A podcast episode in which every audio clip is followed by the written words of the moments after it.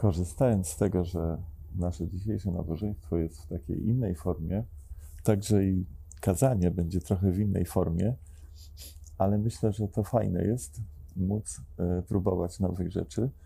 E, I chciałbym wam opowiedzieć pewną historię tytułem wstępu do tego, co dzisiaj będziemy e, rozważać, a mianowicie historię odkrycia prawa Archimedesa.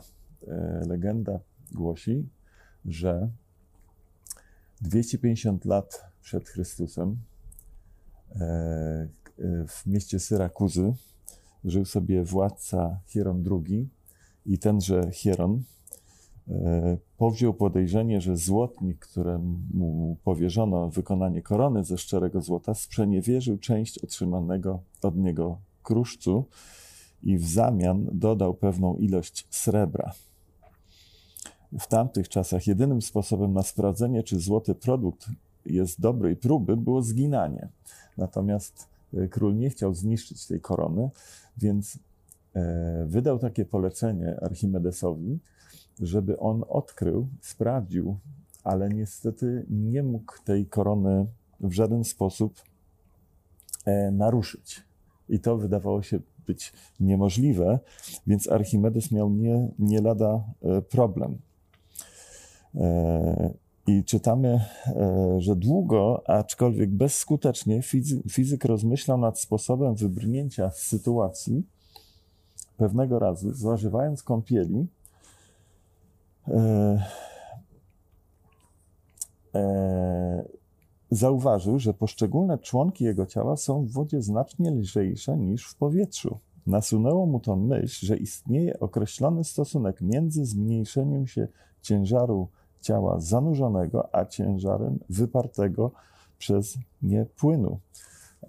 I zachwycony prostotą własnego odkrycia wybiegł nago z wanny i z radością krzyczał: heureka, heureka, znalazłem. To po grecku heureka znaczy znalazłem, heurizo znaleźć, hermeneutyka to też jest sztuka odkrywania sensu w zapisanym tekście. I dzisiaj to słowo właśnie heure, heure, czyli znaleźć, będzie w centrum naszego rozważania, ponieważ zostało ono wielokrotnie użyte w piętnastym rozdziale Ewangelii Łukasza. I za chwilę przejdziemy do tego rozważania, ale zanim jeszcze to zrobimy, chciałbym Chciałbym tutaj nawiązać jeszcze do Archimedesa i powiedzieć, że dzięki temu prawu, które on odkrył, ludzkość jest w stanie budować takie właśnie okręty, które ze stali są e, e, skonstruowane, ale dzięki temu, że wiemy, jak to tak naprawdę działa, bo ludzkość zawsze budowała statki, ale nie zawsze wiedziała, dlaczego one akurat tak, a nie inaczej się zachowują na wodzie. Także dzięki prawu Archimedesa jesteśmy w stanie budować takie okręty, natomiast dzięki temu, który opowiada przypowieści w piętnastym rozdziale Ewangelii Łukasza, wiemy o tym, że ten, który stworzył wszystko, co istnieje, jest też tym, który, który najbardziej szuka tego, co zginęło. Zapraszam. A zatem otwórzmy piętnasty rozdział Ewangelii Łukasza i chociaż zapisane są tutaj trzy przypowieści, będziemy skupiać się przede wszystkim na tych dwóch pierwszych, ale na koniec także i tą trzecią, doskonale nam znaną przypowieść o synu marnotrawnym, tak zwaną, będziemy chcieli zobaczyć w niej dokładnie tę samą prawdę, którą Jezus pokazuje w tych dwóch pierwszych. Natomiast cały ten fragment zaczyna się od, od takich słów, które opisują powód, dla którego Jezus opowiada te dwie, a potem tą trzecią przypowieść. Posłuchajmy. Garnęli się do niego wszyscy celnicy i inni grzesznicy, aby go słuchać. Faryzeusze natomiast oraz znawcy prawa szemrali z tego powodu i mówili: ten człowiek przyjmuje grzeszników i jada z nimi. A zatem mamy opis y, dwóch, y, dwóch grup ludzi, y, z których jedni są tymi, którzy Jezusa słuchają, a drudzy są tymi, którzy o Jezusie mówią, y, i to mówią w taki sposób nie do końca jawny, bo tu jest użyte słowo szemrają, czyli y, mówią o nim niejako za plecami. Mówią o nim tak jakby do siebie nawzajem mówią. Nie wprost, ale raczej właśnie za plecami. Natomiast ci pierwsi, opisani jako celnicy i inni grzesznicy, Jezusa słuchają. Wydaje się, że to nic takiego, prawda, że Jezus jest słuchany, ale ja mam takie doświadczenie, próbowałem kiedyś składać świadectwo podczas spotkania kościoła ulicznego, który się tam co wtorek spotyka w Gdańsku i, i, i, i wychodzi z Ewangelią do ludzi. I muszę powiedzieć, że to jest specyficzne doświadczenie. Mówić do ludzi na ulicy to jest zupełnie coś innego niż mówić do ludzi w kościele, do czego jestem przyzwyczajony. Także i w tej chwili, y, mówiąc do was, y, chociaż nie widzę was, to, to, to mówienie do was jest... Y, w tym duża ilość takiego komfortu, bo wiem, że słuchacie mnie, kiedy mówię. Natomiast mówiąc do ludzi na ulicy, takich bardzo rozmaitych ludzi, te spotkania się odbywają w Gdańsku właśnie w takim miejscu, gdzie przechadza się dużo ludzi, których może właśnie określilibyśmy tym mianem, że są to jacyś inni grzesznicy. Ci ludzie przechodzą, są gdzieś tam zabiegani, załatwiają sprawę albo, albo idą po prostu gdzieś tam na długą, żeby spotkać się z przyjaciółmi i miło spędzić czas, i nagle spotykają tu jakichś ludzi, którzy opowiadają im o Bogu. I to, że ktoś w takich okolicznościach, będąc takim człowiekiem, yy, zaczyna słuchać, to nie jest coś błahego. I widać, że kiedy Jezus widzi ich, jak oni słuchają Go, nie uznaje tego jako coś błahego.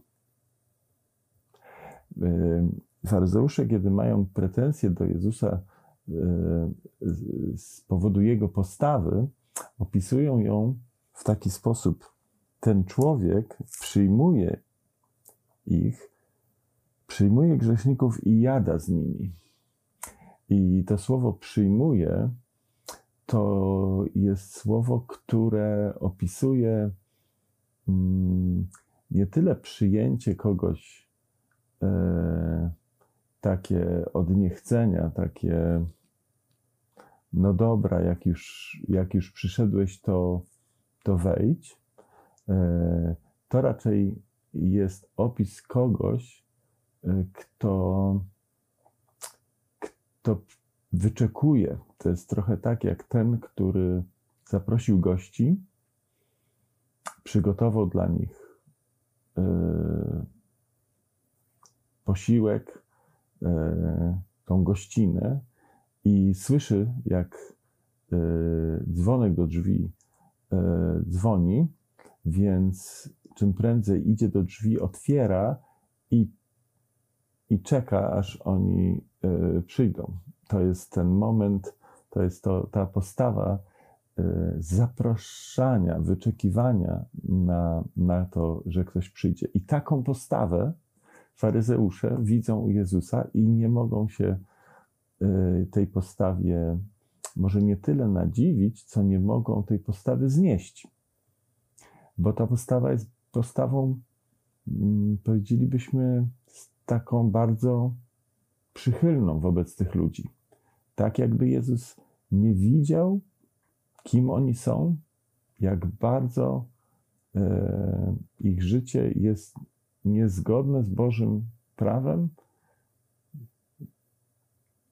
Jezus zachowuje się tak, jakby nie tyle nie widział, co jakby nie chciał na tym się skupiać, nie chciał tego stawiać jako centrum jego zainteresowania. Ale co w takim razie Jezus widział w tych ludziach? To jest właśnie to, co Jezus widział w tych ludziach, to, to, to właśnie opowiadają te przypowieści.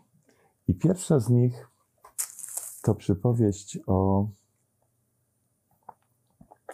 o zgubionej owcy. I teraz posłuchajmy jej. Od trzeciego wersetu, piętnasty rozdział. Wówczas Jezus opowiedział im taką przypowieść.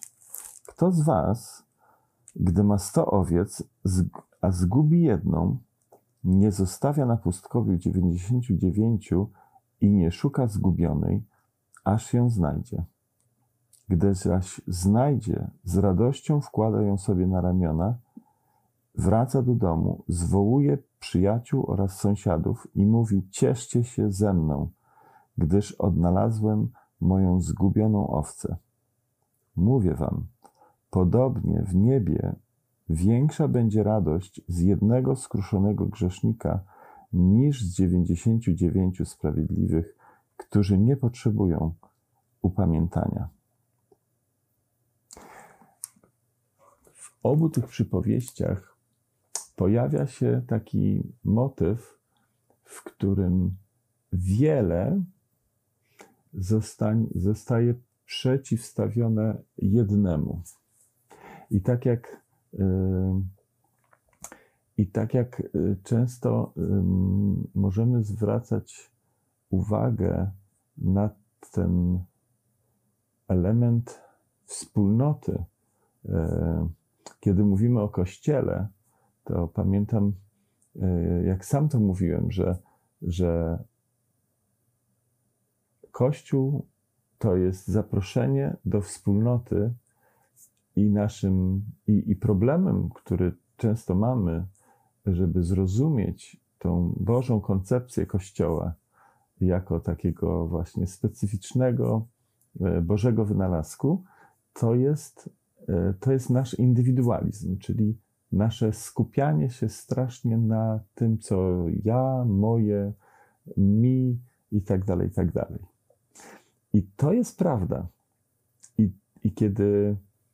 Yy, i, to, I to jest bardzo taka prawda, yy, którą, yy, którą yy, Nowy Testament jest yy, przesycony. Ale jak każda prawda, e, także ta prawda ma tak jakby swoje, taki swój, swoją taką drugą stronę. I ta druga strona właśnie jest tutaj opisana. To jest to, jest to że chociaż Bóg e, powołał nas do tego, żebyśmy e, nie byli skoncentrowani na sobie i potrafili e, współdziałać ze sobą, e, właśnie chociażby w Kościele, e, to kiedy patrzy na nas, na każdego z nas indywidualnie, to właśnie nie widzi nas jako po prostu grupy ludzi, tylko Bóg patrzy na nas i widzi każdego z nas z osobna, każdego z nas indywidualnie. I to jest, to jest coś absolutnie niezwykłego, że ja, ty i każdy z nas może wiedzieć o tym, że Bóg patrzy na niego i widzi w nim jednostkę, widzi w nim kogoś szczególnego. Nie tłum i jakąś tam osobę w tłumie, ale pojedynczą osobę. I pierwsza przypowieść opowiada o człowieku, który miał sto owiec, ale wśród tych stu owiec jedna się zgubiła. I gdyby on miał podejść do tej sprawy tak biznesowo, to, to, to trzeba przyznać, że, że to nie mogłoby tak wyglądać, jak tu jest opisane. Bo biznesowo ryzykowanie dziewięćdziesiąt dziewięć procent, bo może uda mi się ten jeden procent odzyskać z powrotem, to po prostu jest nieracjonalne. Ale ten człowiek nie podchodzi do tej sprawy w taki sposób. To oczywiście jest miejsce na, na zarządzanie, jest miejsce na tego rodzaju decyzje, ale kiedy Jezus pokazuje nam przykład tego człowieka, to to, to, to, jest, to, to nie jest biznesmen, tylko to jest człowiek, który, tak można powiedzieć, zna każdą z tych swoich owiec. To jest ktoś taki, kto, kto, dla którego te sto owiec to nie jest jakieś sto bezimiennych owiec, tylko to są, on pamięta każdą z nich, kiedy się może, kiedy ją kupował, albo kiedy je, je rodziła się.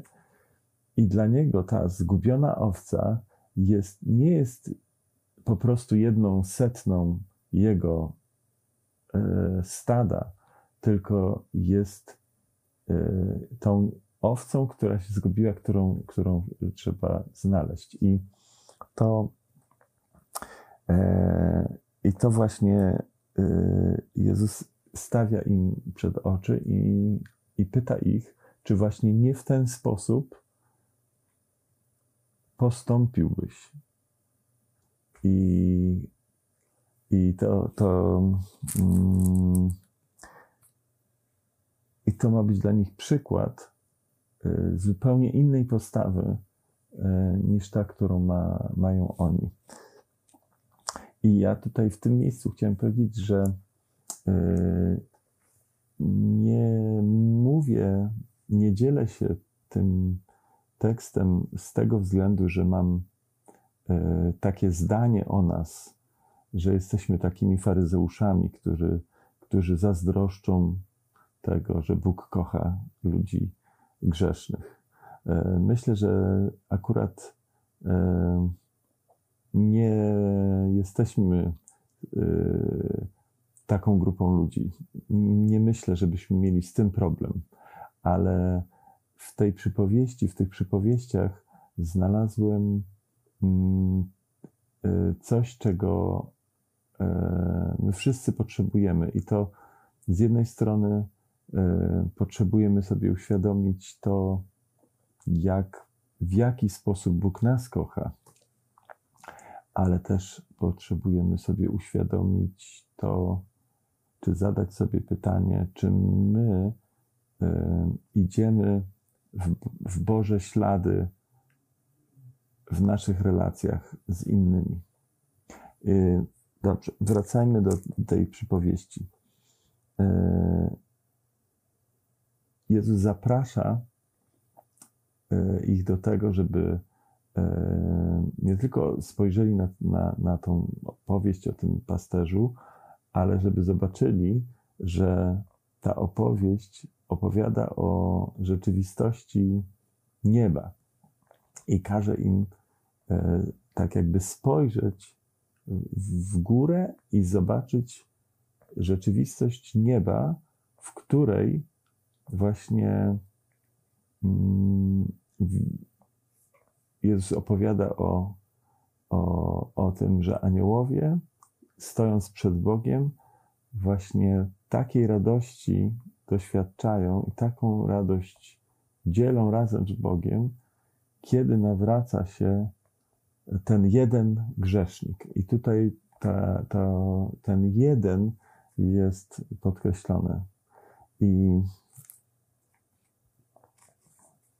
i, i na koniec mówi, że co zresztą będzie, będzie powtórzone także i w przypadku tej, tej drugiej przypowieści, że większa jest radość z nawrócenia tego jednego niż z dziewięćdziesięciu dziewięciu tych, którzy nie potrzebują nawrócenia. Dlaczego? Dlaczego jest większa? Dlatego, że miłość cieszy się z ratunku tego, który był zagrożony, ale został uratowany. I miłość będzie się cieszyć zawsze z tego, że został uratowany ten, którego kochamy. I taki to jest trochę, takie to jest trochę niesprawiedliwe, że miłość cieszy się z tego uratowanego bardziej niż z tych, którzy nie wymagali ratunku. Natomiast yy, tak naprawdę to nie jest zabieraniem niko, niczego od tych yy, pozostałych, ale to jest w miłości całkowicie normalne i zwy, zwyczajne, że właśnie tak reaguje. Tak reaguje na potrzebę i, i w taki sposób yy, Bóg też patrzy na, na grzeszników, jako na tych, którzy potrzebują ratunku. I dziesięć rozdziałów wcześniej, kiedy, kiedy czytamy, że Mateusz, wcześniej zwany Lewim, wyprawia przyjęcie po tym, jak Jezus go powołuje, a jest celnikiem, i wśród tych gości zaproszonych są celnicy i właśnie ludzie nazywani grzesznikami. I też faryzeusze mają pretensje do Lewiego, że coś takiego zrobił. To Jezus kończy to, tą swoją jakby odpowiedź na te ich pretensje właśnie takim zdaniem. Przecież nie potrzebują zdrowi lekarza, tylko chorzy. Więc gdzie ma być lekarz, jeśli nie wśród tych, którzy potrzebują uzdrowienia? Gdzie mam być, jeśli nie z tymi, którzy potrzebują uzdrowienia? I w obu tych, w obu tych zestawieniach, z tymi sprawiedliwymi, którzy nie potrzebują pamiętania, i z tymi, z tymi zdrowymi, którzy nie potrzebują lekarza, tak naprawdę jest pytanie do faryzeuszy, czy oni czasem jednak nie potrzebują tego lekarza, tylko że nie chcą się do tego przyznać. I druga, w drugiej przypowieści yy, jest tutaj yy, odmiana pewna. Ta odmiana polega na tym, że bohaterką jest kobieta, to znaczy bohaterem jest kobieta. Wcześniej był to mężczyzna, ten pasterz, właściciel tych owiec, a w tym fragmencie bohaterką jest kobieta. Ale powtarza się ten sam motyw. Jest wiele monet, ale jedna z nich gubi się. Jest dziesięć monet, a jedna się gubi. Albo która kobieta, gdy zgubi jedno ze swoich dziesięciu srebrnych albo złotych monet, nie zapala lampy, nie wymiata domu i nie szuka starannie, aż znajdzie. Kiedy zaś znajdzie, zwołuje przyjaciółki, sąsiadki i mówi: cieszcie się ze mną, znalazłam monetę, którą zgubiłam. Mówię wam, podobnie aniołów bożych ogarnia radość z powodu jednego skruszonego grzesznika. A zatem to też jest ciekawe, że Jezus daje przykład mężczyzny i daje przykład kobiety.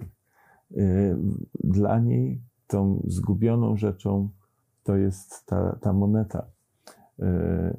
Jest taka interpretacja tej przypowieści, która widzi w tych dziesięciu monetach nie tyle stos monet, co, co taki naszyjnik albo tako, taki taki diadem, który zawieszało się na, na czole, który był chyba też elementem posagu panny młodej, więc dla niej te monety nie były po prostu zwykłym pieniądzem, ale raczej były pamiątką i ten, ten naszyjnik bez tej dziesiątej monety już nie miał y, takiej wartości i dlatego ważne było, że, że, że, że one będą wszystkie. Ale prawdę mówiąc, y, nie mamy pewności, czy o to chodziło. Równie dobrze może y, chodzić o to, że, że pokazuje tu Jezus kobietę, która która zarządza swoim domem i ma dziesięć monet, które stanowią utrzymanie dla niej i dla jej rodziny, i jedna z tych monet ginie. I dla niej ta zgubiona moneta to jest coś bardzo realnego, to jest realna wartość. To o tyle mniej będę miała teraz dla mojej rodziny. Ona się nie godzi z tym, żeby miała mieć o tą jedną dziesiątą mniej. I, i ta niezgoda na tą utratę tej jednej monety jest właśnie tym, co ją popycha do tych działań, które ona robi, czyli zapala światło i wymiata, zamiata cały dom, czyli robi taki gruntowny porządek. To jest duży wysiłek, bo to jest mała moneta, w dużym domu, ale to wszystko jest dlatego, że jest w niej niezgoda na to, żeby ta wartość się zagubiła. Tak samo Bóg ma w sobie tą niezgodę na to, żeby zginął ktokolwiek z tych ludzi, którzy tam Jego słuchali. Dlatego Jezus jest tym, który który się pochyla i który cieszy się z każdego z tych ludzi, że on się znajduje. I ten, ta radość z pojedynczej osoby jest tym, czego nie mogą zrozumieć faryzeusze. Dla nich oni myślą tak grupowo, oni, oni bardzo chętnie widzą tych ludzi jako jako po prostu taki może nawet wrogi wpływ dla tego, co, co, co Bóg chce, dla tego społeczeństwa. Nie potrafią w tej grupie ludzi zobaczyć indywidualnych osób. Nie potrafią się ucieszyć, nie potrafią, nie, nie potrafią się e, tak naprawdę przyjrzeć, e, czy przysłuchać, e, przywitać tych ludzi. E, w tej trzeciej przypowieści e, jest ten sam, ten sam mm, element. E, w którym występuje to słowo, od którego dzisiaj zaczęliśmy, czyli słowo heureka, e, czyli znalazłem. I właśnie tym chciałbym nas zarazić. Chciałbym nas zaprosić do dzielenia radości ze znajdywania ludzi. Chciałbym, żebyśmy się w pierwszej kolejności ucieszyli z tego, że Bóg nas znalazł.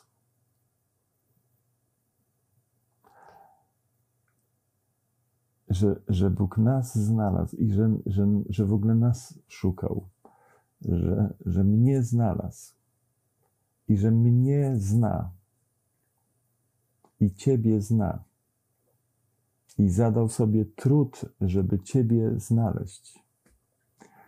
Że widzi Cię, zna, rozumie, że chce z Tobą przebywać, że chce Cię słuchać, że chce do Ciebie mówić, że chce Cię prowadzić, że chce Ciebie mieć. Chciałbym, żebyś to sobie uświadomił, jakiego Boga mamy. I chciałbym, żebyś się zaraził od Niego tą radością znajdywania innych ludzi. Żebyśmy potrafili pójść za tym Jego przykładem znajdywania e, ludzi. E, za radością poznawania ich. E, i właśnie z, ty, z tym, co się z tym wiąże, czyli z tym, że każdy człowiek jest inny. Każdy człowiek ma inaczej. E, żebyśmy właśnie otworzyli się i budowali relacje, które są oparte na prawdziwym zainteresowaniu innymi, tak jak Bóg nas w ten sposób kocha, abyśmy byli gotowi kochać tak innych. I dotyczy to zarówno tych, których mamy blisko siebie, jak i tych, którzy są wokoło nas i, i do których być może, dla których być może możemy być tymi, którzy pomogą im się odnaleźć, którzy pomogą im odnaleźć e, miłość Bożą do nich. Spróbujmy pomyśleć o, o tych relacjach, które, które Pan Bóg nam dał. O naszych relacjach w naszych rodzinach. Pomyślmy przez chwilę. Jak dobrze znam osoby, które Pan Bóg mi dał, jako moich najbliższych. Jak dobrze potrafię cieszyć się z tego, kim one są.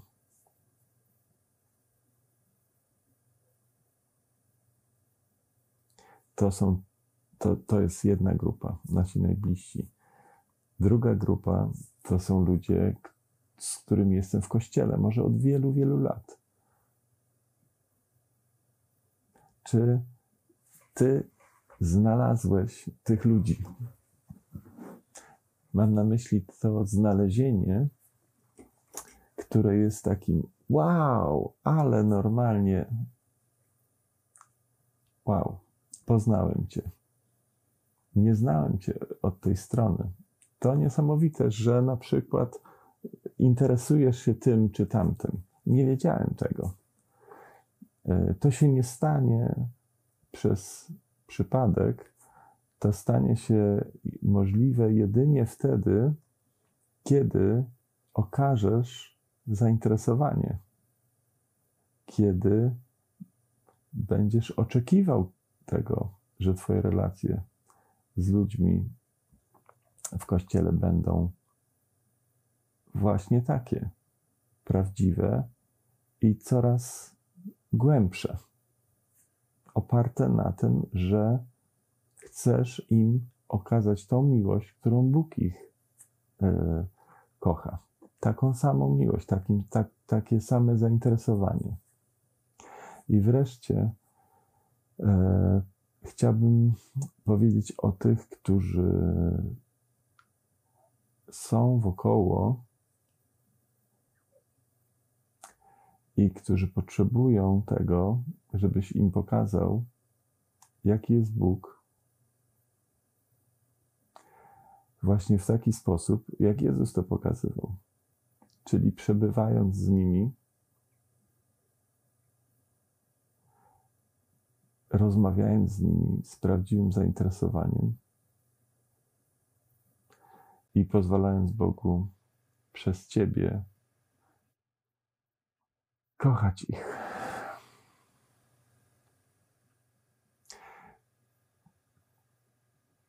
Miejmy teraz taki czas refleksji nad naszymi relacjami